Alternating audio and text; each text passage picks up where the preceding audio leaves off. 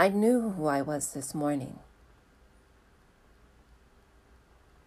But I've changed a few times since then. Lewis Carroll.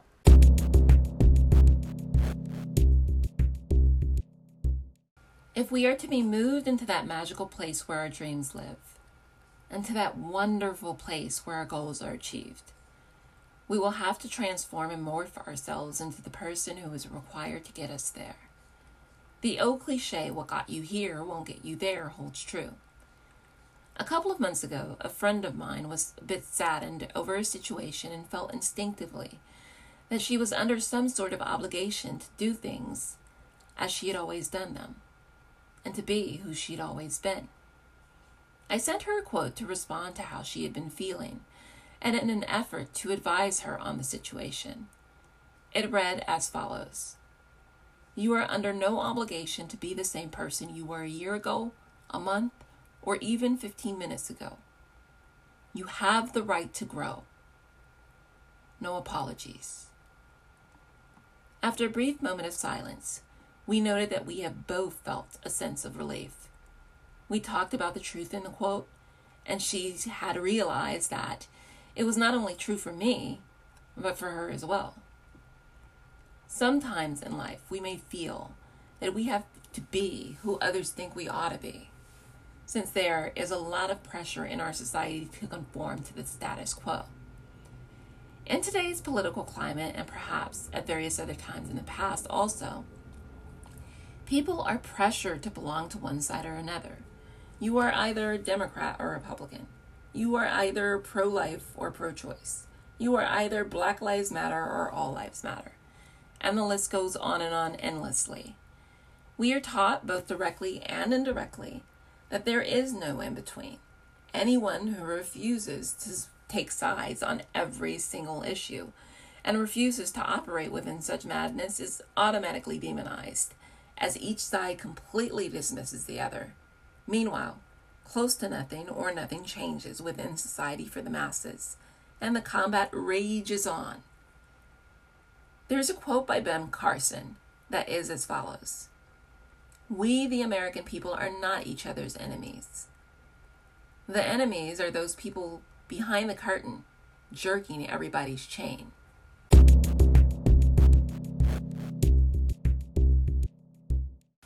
Me quoting Ben Carson as I live in Los Angeles, California, may be viewed as, hmm, distasteful by some. It's a perfect example of the topic at hand. I've literally gotten responses onto my account where people have said to me, Oh my God, I can't believe that you quoted this or that person. Are you aware that they were a racist? Or insert any other undesirable name here. And my response is typically yes. And I generally will move right along with my life.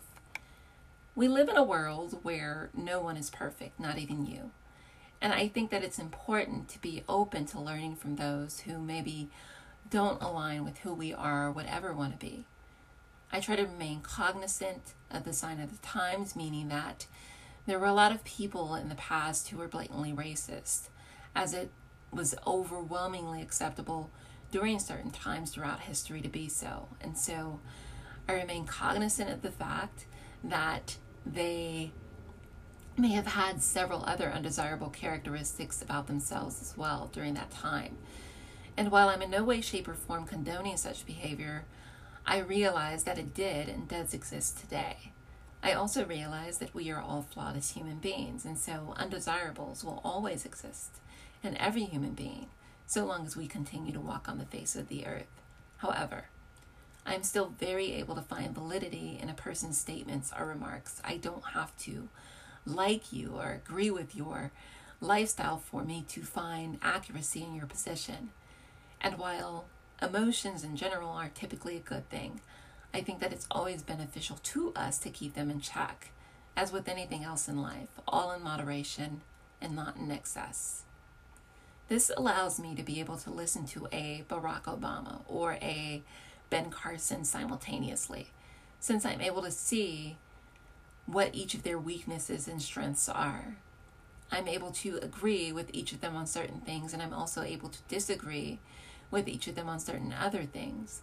Since we are all different human beings with our own minds, it must be true then that naturally we will never align precisely with every or on every single solitary topic that exists under the sun with any other human being that walks the face of this earth. And if we are suggesting that we do, then that suggests that we are not being our authentic selves.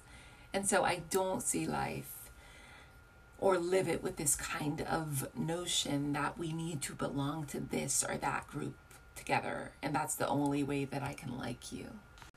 I don't see or live life with this kind of notion, again, that we need to belong to this or that group together. And that's the only way that I can talk to you. The way that I see it is I am a human, I am flawed, and so are you. I remain open to listening to your position, even though I may not be in complete agreement with it, since this is how we learn, evolve, develop, and grow. I, for example, could sit right across from a Ku Klux Klan member today and interview him or her, I could see myself wanting to get more feedback on how they grew up, what they were taught, why it is that they believe or think in the manner that they do. And it's not for me to shun or to attempt to correct them, but rather to obtain a better understanding of our differences that do exist, whether we want to admit to them or not. I think that it's important to move through life without hate for others, regardless of what group they belong to. Sure, they may be hateful towards you, but all that you can really do is control yourself. You can control you. Hate is such a heavy burden for anyone to bear. By hating a person, it's really doing a disservice to self. To spend time and energy and significant portions of your life in that manner where you're completely intolerant of others and of difference. It's a disservice that hopefully one day they will be more aware of and thus more willing to change since um, everyone can and is always capable of changing throughout the course of his or her lives. We simply must decide that this is what we wish to do to change. A more workable, desirable method than harboring hatred or disdain or complete intolerance for others, regardless of which side of the equation they are on, would be to realize that we are all different. And by acknowledging that fact, we are rooting ourselves in truth. It's how we are made. We are all made differently. It's what makes us beautiful and unique. And while some may may um, some things may be frowned upon and others may not be, be aware that they are there and extract out of them whatever it is that you can so that you're able to learn and grow from it or to either be or not be like it. And essentially just move through life with love and compassion for yourself and for others in your heart and with gratitude that you were presented with the life lesson, whatever it may have been. Many believe that the elite in our society, not the rich, but the insanely wealthy individuals, control the masses through social engineering via the media and what we are consistently presented with on television, Malcolm X said, The media is the most powerful entity on earth. They have the power to make the innocent guilty and to make the guilty innocent. And that's power because they control the minds of the masses. The media and most of what we see on television is designed to give us the illusion of choice, thereby allowing the elite to continue their reign over our minds if we allow it. Control has customarily taken place via one, fear, two, intimidation, three, distraction, and four, divide and conquer. The elite use the media, which is owned by six corporations and approximately 15 billionaires, and encompasses approximately 90% of the market. They use the media as a vehicle to maintain division or to condition people to think in the manner that they wish them to. Much of what we are presented with on television, news, and entertainment is severely biased and operates primarily for the benefit of those who control it for monetary gain. This is the reason why many have been proponents of not watching television at all. However, none of this is new. The elites have always found ways to control the conversation and exert power over how people think and what they think is possible. A book titled A People's History of the United States outlines what happened when both white and black indentured servants and slaves migrated to the United States of America. Whites were pitted against their black counterparts via the creation of a three tiered caste racial system that protected the wealthy white landowners in the South, who would eventually come to be known as the masters. During the slavery era, we can see some of this, some of the same tactics used when dark skinned blacks were pitted against lighter toned blacks. These divide and conquer methods are clearly evident in the Willie Lynch letter.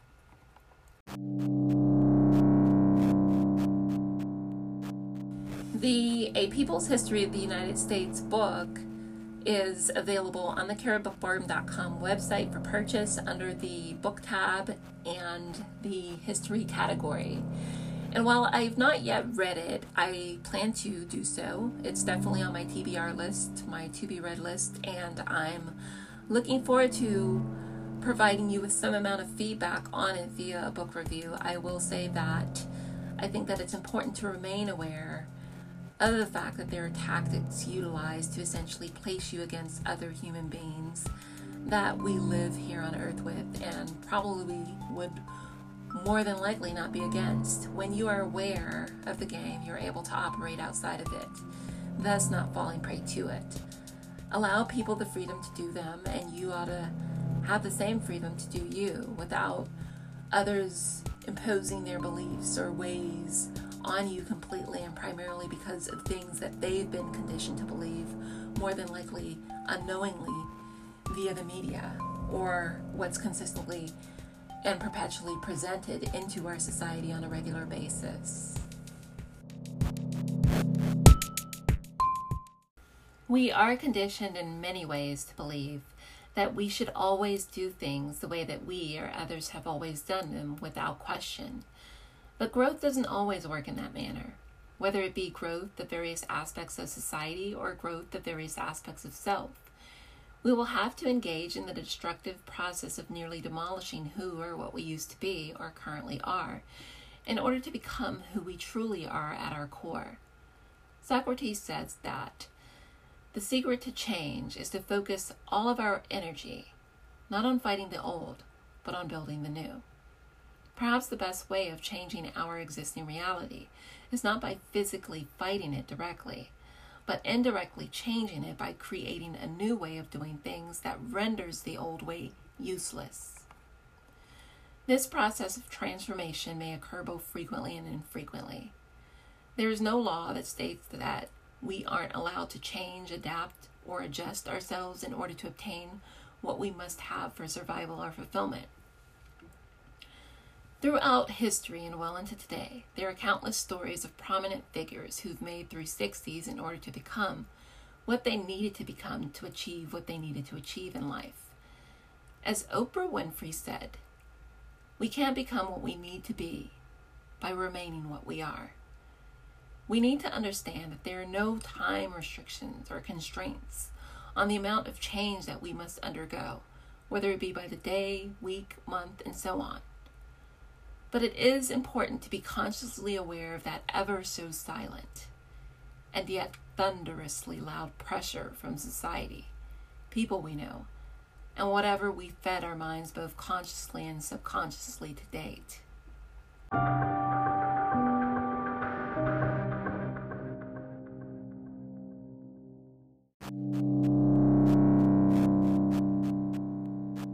What do you think about the divide and conquer method overall? Do you believe that it's been utilized in various ways throughout the course of history to benefit those who operate at higher levels in the class structure of society, or no? Do you think that one of the best ways to combat or change anything, either in ourselves or within a society, is to create something new that renders the old way of doing things or certain aspects of our old selves useless? Feel free to let me know. I do encourage that if you've not already, that you'd subscribe so that you'll be privy to and updated on the latest news, free trials, recommendations, and much more first. Like and follow me on Facebook and expect to hear from me periodically. Let's connect on caribbookworm.com.